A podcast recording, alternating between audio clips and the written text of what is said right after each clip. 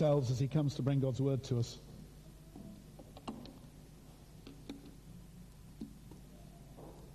Father, we thank you for this man, uh, a member of our church, an engineer, a father, a husband, uh, a brother, and a friend. And we pray, Lord, that your hand will be upon him of anointing as he unpacks this, uh, this name of yours, Father, that we might understand and know you and Jesus better and more deeply. So we pray not only for Tim that your anointing will be upon him, but that you'd help us open our hearts, open our minds, open our lives to receive the encouragement that he brings in Jesus' name. Amen. Amen.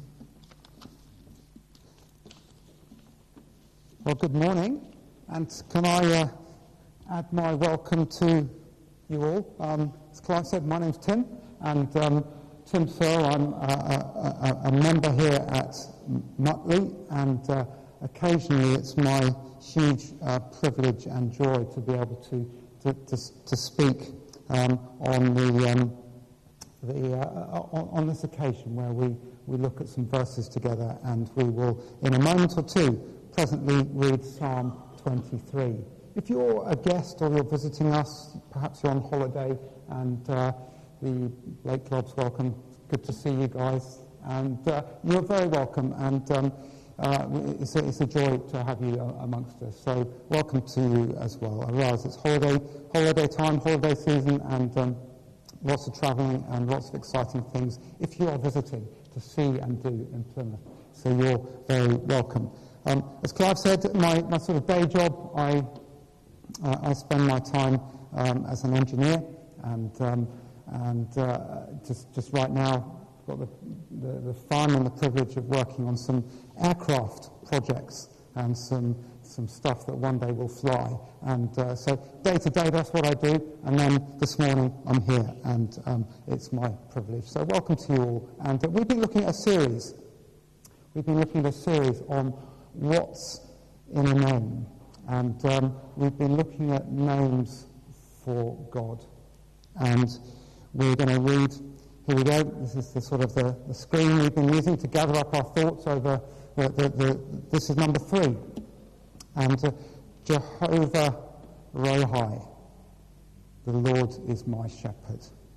And that is what we're going to look at in a moment or two.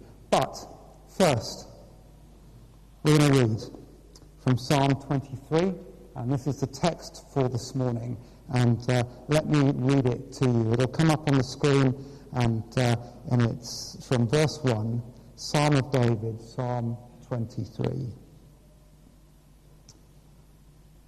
The Lord is my shepherd, I lack nothing. He makes me lie down in green pastures. He leads me beside quiet waters. He refreshes my soul. He guides me along the right paths for his name's sake. Even though I walk through the darkest valley, I will fear no evil. For you are with me, your rod and your staff, they comfort me. You prepare a table for, before me in the presence of my enemies. You anoint my head with oil, my cup overflows. Surely your goodness and love will follow me all the days of my life, and I will dwell in the house of the Lord forever. Now, the, th- the thing about a passage like this is it's really, really well known. And actually, there are about a hundred sermons in these few verses. Now, the thing today is you're only going to get one sermon. And there is an awful lot to say. And, and as I've reflected on this, it becomes re- really hard to think of all the things that you should and shouldn't say. So there will be things that I don't say.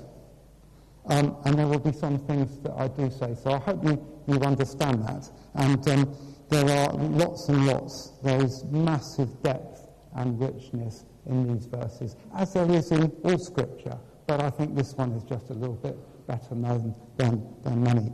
So, a question for you. Question on the screen. And uh, before we, we get into this, and the question is this, okay? Um, what is the most powerful and profound piece of art that you have ever experienced? he's gone, gone quiet. I, I was going to just think about that for a sec. You don't have to say. What's the most powerful and profound piece of art that you have ever experienced? So for me, it was a few years ago. I went to uh, a, a concert. I went to a stadium gig in what was actually, this is a long time ago because it was in Cardiff Arms Park. Okay, so you know, you know that's a long time ago. So in, in Wales, in Cardiff, and I went to see U2. Now, I, I started to say a bit about this in the nine o'clock service, and I realised maybe in nine o'clock there's not that many U2 fans. But I, I, don't know, you know, maybe, maybe. But anyway, so um, I, I, think there are a few. But I went to um, to see U2, and um, it was an open air stadium gig with probably 90,000 people there. It was an extraordinary experience. The gig itself was, was, was fantastic. Um, uh, you, you, know, if you go to, usually the timing of those sort of gigs, those concerts are that, you know, usually in the afternoon we'll be there for some warm-up bands, you know, and it's, and it's daylight, and then when the main act comes on, it's it's, it's starting to get dark and the atmosphere in the stadium builds. And so the entire thing was extraordinary, but there was one standout moment. There was one standout moment for me as a piece of performing art, and it was when Edge, the guitarist, struck up the chords for Bullet the Blue Sky. You know that track? Go and, look, go and look at it on YouTube if you don't know the track. But as those thumping chords came across the stadium, with every chord, the entire stadium was filled with light. They had some, some floodlights, which they hadn't used that thus far in the gig. And boom, with every chord, the entire stadium filled with light. The, audience were lit up, the band were lit up. And as the song started, they had these incredible video projection systems where these crosses emerged through these screens, crosses which were on fire. The crosses morphed into different shapes as the song progressed. But it was a, an extraordinary song, and it was a song that was angry. It was a song that was. I knew a little bit about the track when I heard about it, when I listened to it then, and when I first listened to it. But it's only recently that I saw Bono on the screen interviewed about why that track was written. Bono, the front man of U2, um, explained in an interview that he'd been to El Salvador, where there'd been a civil war in the late 70s, early 80s. He was there when bullets were flying over his head. And the thing was this, where 75,000 people lost their lives in that civil war, what he couldn't understand, what he couldn't understand was the American Christian support for that war and the arming that the Americans gave the government. He couldn't get that as a Christian. And so the thing was that he said was this, that he said, I had to find a way because I didn't have the words. I have a band, I have a band called U2, uh, and I have a band that can express the inexpressible in music. He said, My band attempted to express the inexpressible, the anger, the confusion that he felt having been into that war zone, expressing the inexpressible.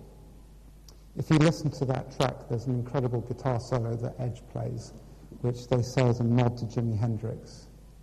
And uh, it's a remarkable piece of music. And uh, but the thing is this, they tried as a band to express the inexpressible.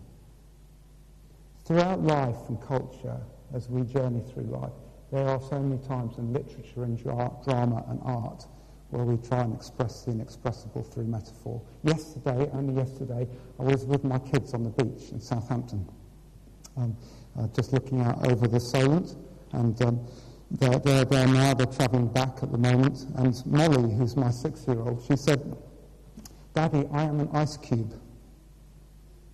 She said, I'm an, I, I, and, and we do that all the time. We speak in metaphors. We speak in ways that a, a single expression might capture a whole raft of truths.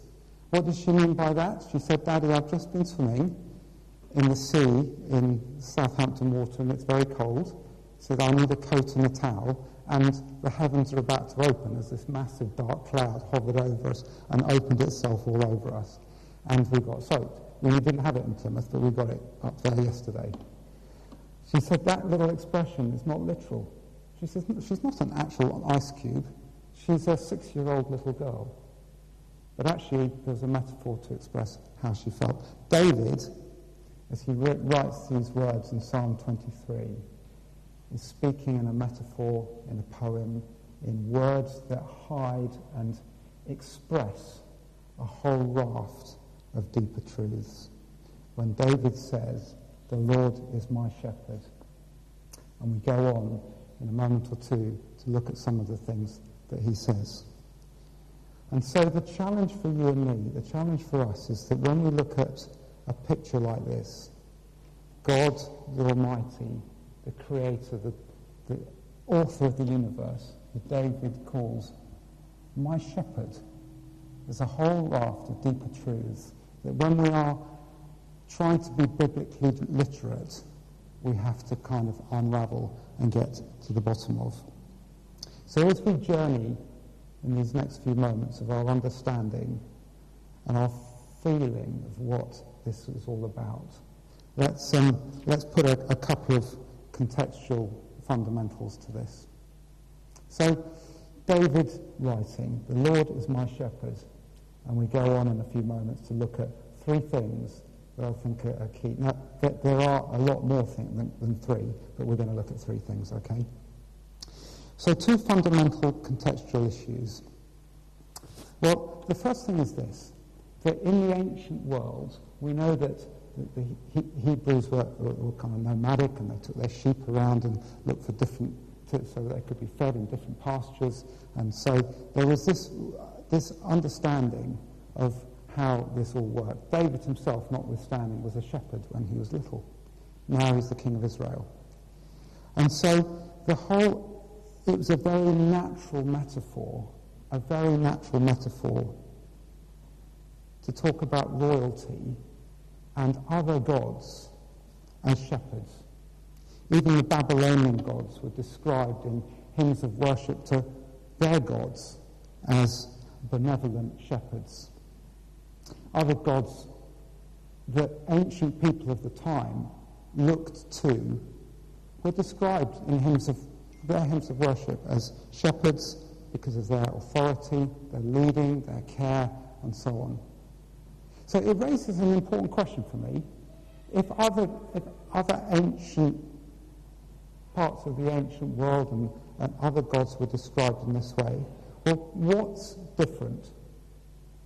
So that's a fundamental question. What's different in these verses compared to what the ancient world anyway would have described other gods in this way? What's different? What's different? Second, contextual fundamental is this. And um, it's really about, and I suppose it's a bit of a, I'm going to say it's like a sort of a, a picture book legacy. That actually the picture that sometimes we might be forgiven for seeing, that the fluffy sheep and the shepherd picture where everything is fantastic, is probably not what is being described here. Um, this is my kid's favourite. This is Shaun the Sheep, and um, I, I, just like that. Um, and uh, this is not what is being talked about here. Okay? Now, why is that? The reason for that is this, is that David, David's life was a pickle. It wasn't squeaky clean. He was oppressed by his enemies. He even it describes in here that he walks even though I walk through the darkest valley, I will fear no evil. If you look at the psalm previously, in, in, in, in chapter 22, throughout the psalms there is scattered this angst and difficulty in David's troubled life often with corrupting sin in his life.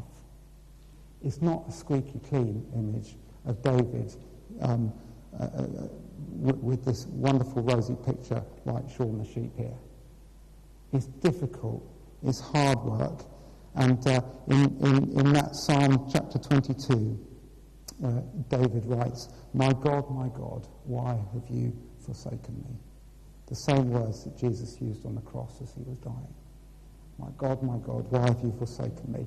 You go to the longest psalm, Psalm 119, but it's all 176 verses with all the great stuff that is said in that psalm. Right at the end, it says, I have strayed like a lost sheep. I've strayed like a lost sheep, wanting God to seek him back. I think um, Colin says a quote from Spurgeon um, that I'd just like you to put up on the screen with the other sheep. It's the next one, I think.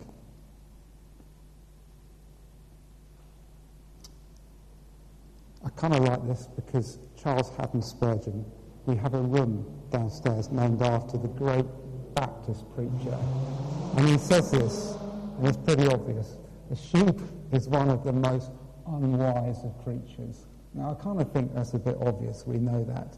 The sheep is one of the most unwise of creatures. You see, the context that we find is David's oppressed by his enemies. He knows oppression and he knows his frailties.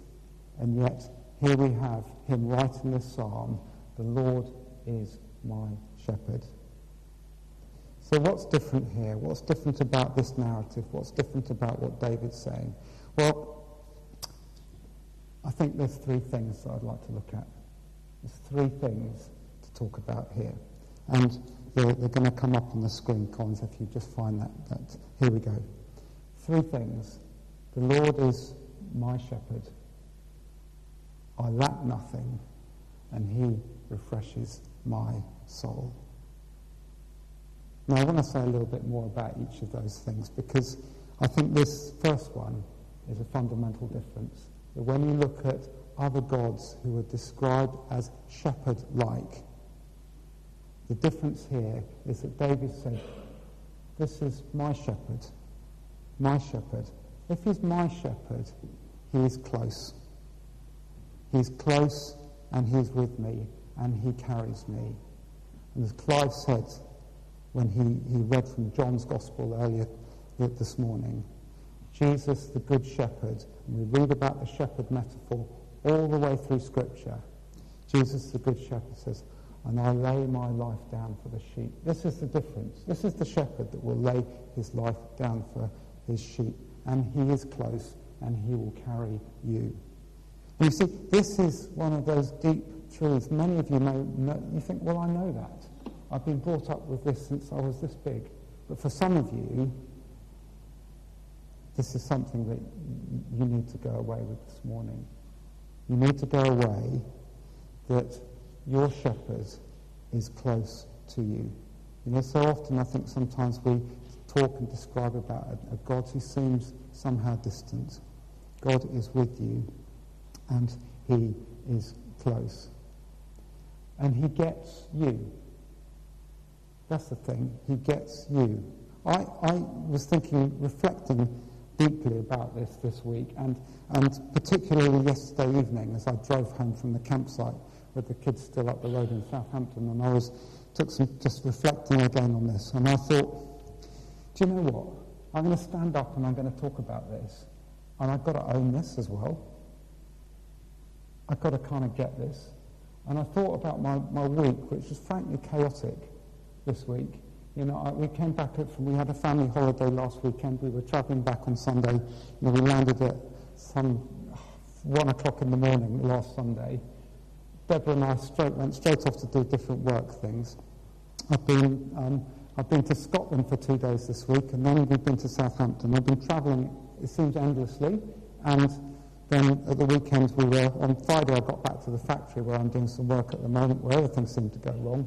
We packed the car up in chaos and then went camping and then came back to do it. I just felt, you know, I just sort of thought, I just feel chaotic. it's kind of good chaos, but I feel chaotic and I just don't feel I have the time to think about this and I kind of want to think about it more and pray about it more. And then I thought, hang on a minute.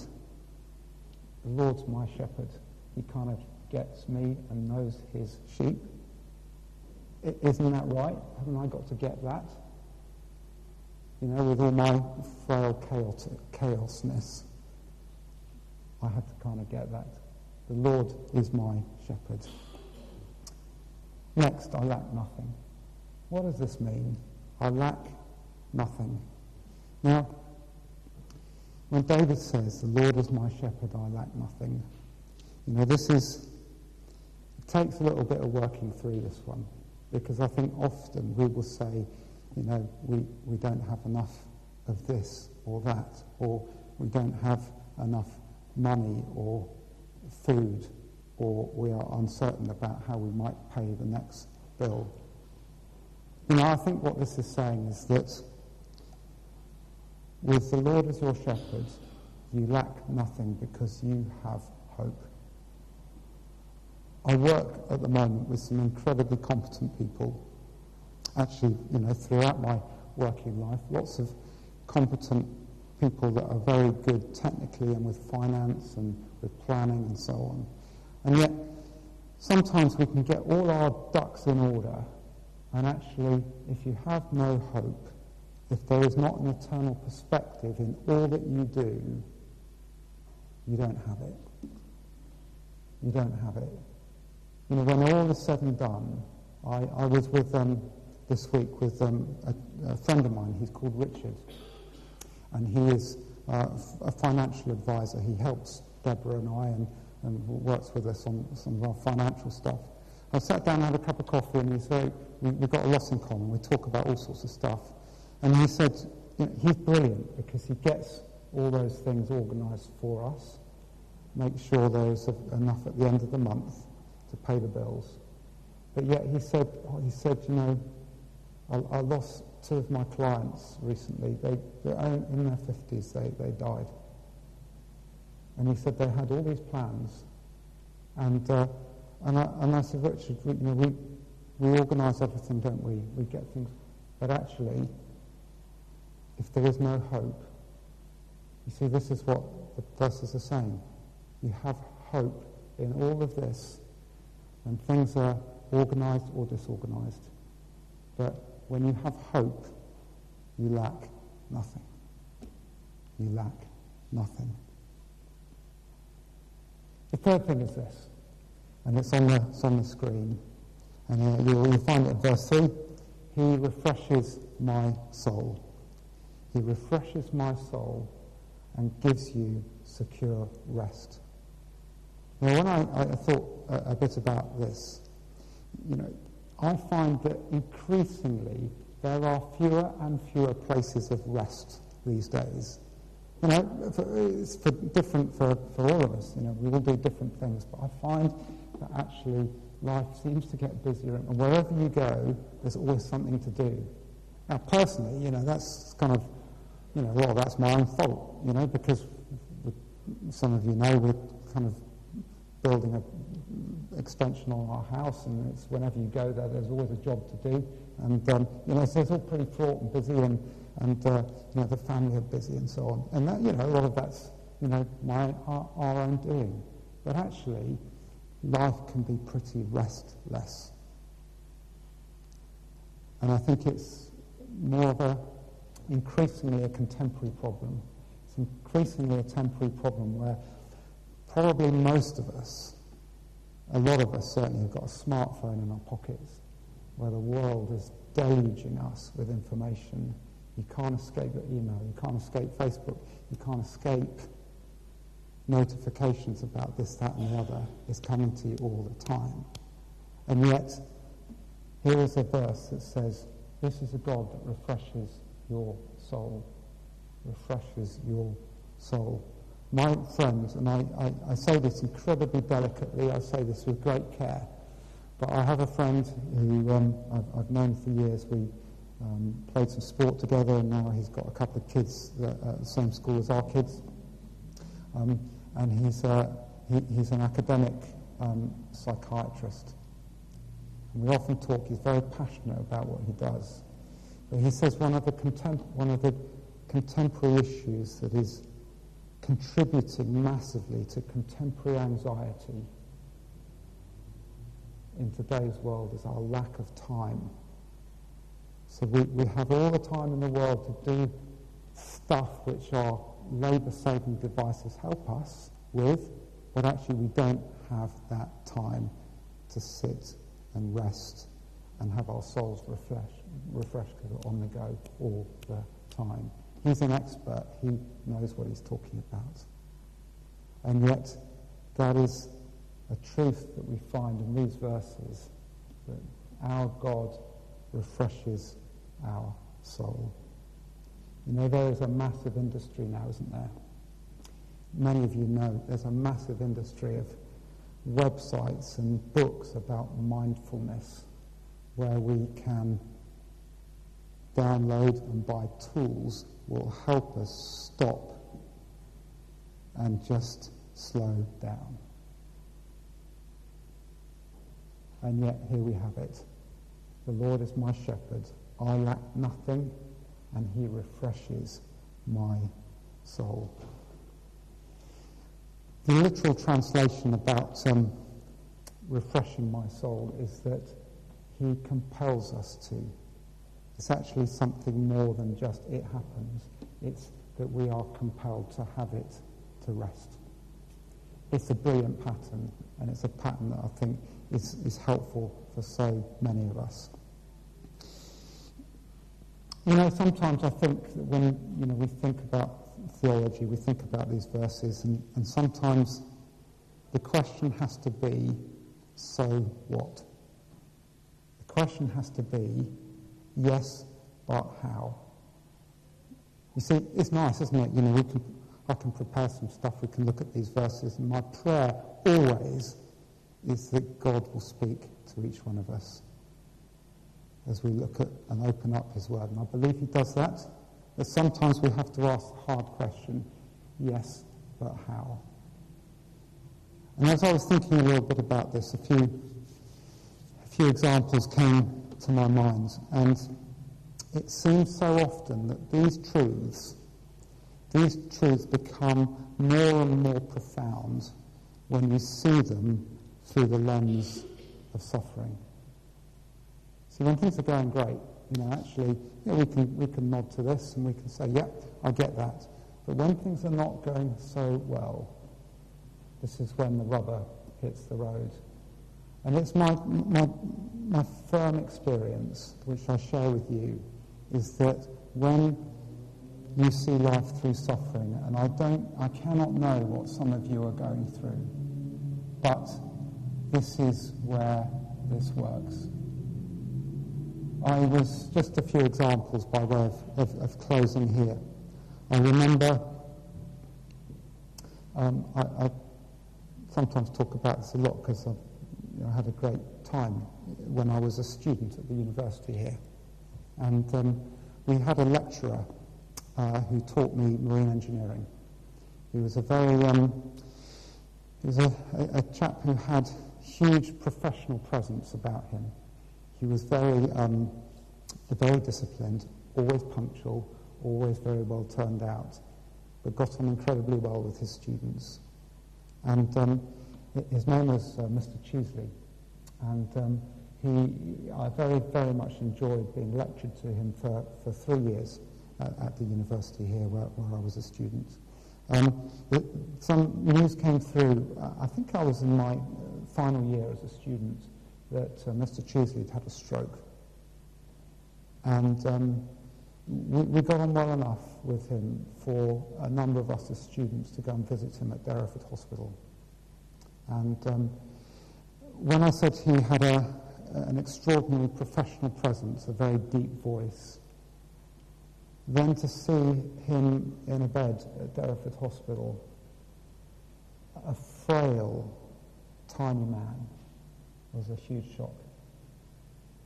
And I didn't know what his faith was like. I didn't know. You know, we talked about his job was he was paid to teach us marine engineering. So those other conversations didn't happen very often. But I just noticed as he was in a room on his own, um, he, he was mostly unconscious, but he was able just to wake a little, just to, to acknowledge that we'd come to visit. I noticed there was a bookshelf in the corner where there was a few things. You know, they have a jug of water and you know some stuff and some of his belongings.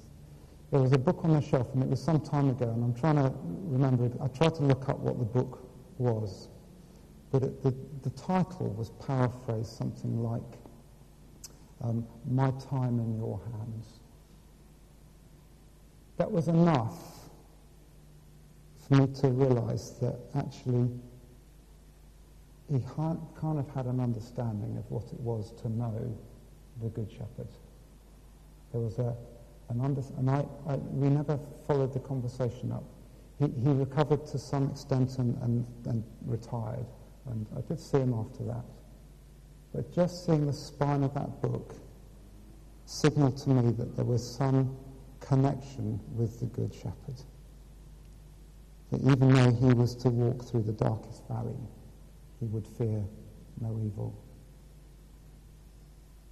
The last story, just, and we're going to close now, is um, a bit more personal. And it was, again, some years ago when I had a, a phone conversation from my mum. And um, she, um, uh, the sort of woman that she is, she would never say anything until she has the actual information. Do, do you know? And so when she phoned and said the test results have come back, I had no idea that she was going for some tests. She said, I've had the test results, I've been to the hospital, and the doctor says that I have cancer. Now, at that point, as a, a younger man, my world fell apart. I, I, I'd never heard any news like that before, ever. And so for my mum to phone me and say, yes, and it doesn't, doesn't look that great, was very hard. You know, it really did. It was, it was shattering news. Now, I think one or two of you, you know my family, and, and the, the, the backstory is that, you know, after some time she, she did recover. And so as a family, we're massively blessed. And I know that that's looking around, that's not all of your experience because the, you know, we were incredibly fortunate that, that she, she got well. But for a number of years it was tough. The pain didn't go away when she, I went to visit and stayed in our family home in Exeter and there was a, um, I, I stayed in the spare room and she was in hospital and I just found on my pillow this card, which you can see. And I don't know whether you can read that. I'm looking at my screen down here, but it just says, there's another psalm. I sought the Lord and he heard me and delivered me from my fears. And on the back there's a little note. It just said to me that my mum kind of got this idea of the Good Shepherd we had no idea what was going to unfold in the coming months, as some of you don't know. But it just said to me, and I've still got it, and you can see it's quite crumpled. This is quite old now. That somehow she got it. She got this idea that God, her shepherd, was going to carry her and never let her go, or us as a family. It didn't take the pain. The pain was still hard. It was still tough. It was still, but that was where the rubber hit the road. That was where the rubber hit the road. And so as we draw this to a close, and I think of those sort of, those two examples, I just, my prayer for you is that this will be something that we recognize afresh with all our frailty, remember, you know, we're the sheep and we muck it up and we aren't going to get it right. But actually, the Good Shepherd is the one that looks after us and makes it work. You know, I think the sheep is, the, sheep's never going to get it that right. You know, they wander off. You know, without a shepherd, they'll be all over the shop. And yet here we have Jehovah Rohi, I am the good shepherd. Let's pray for a sec as we just reflect for a minute in the quiet.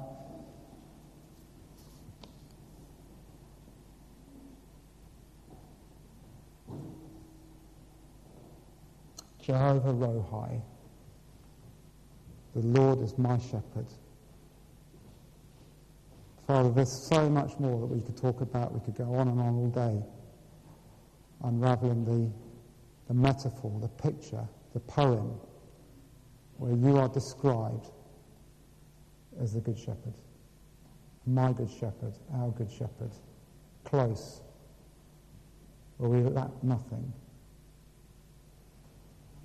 where our soul is refreshed in a busy um, world that bombards us with so much stuff.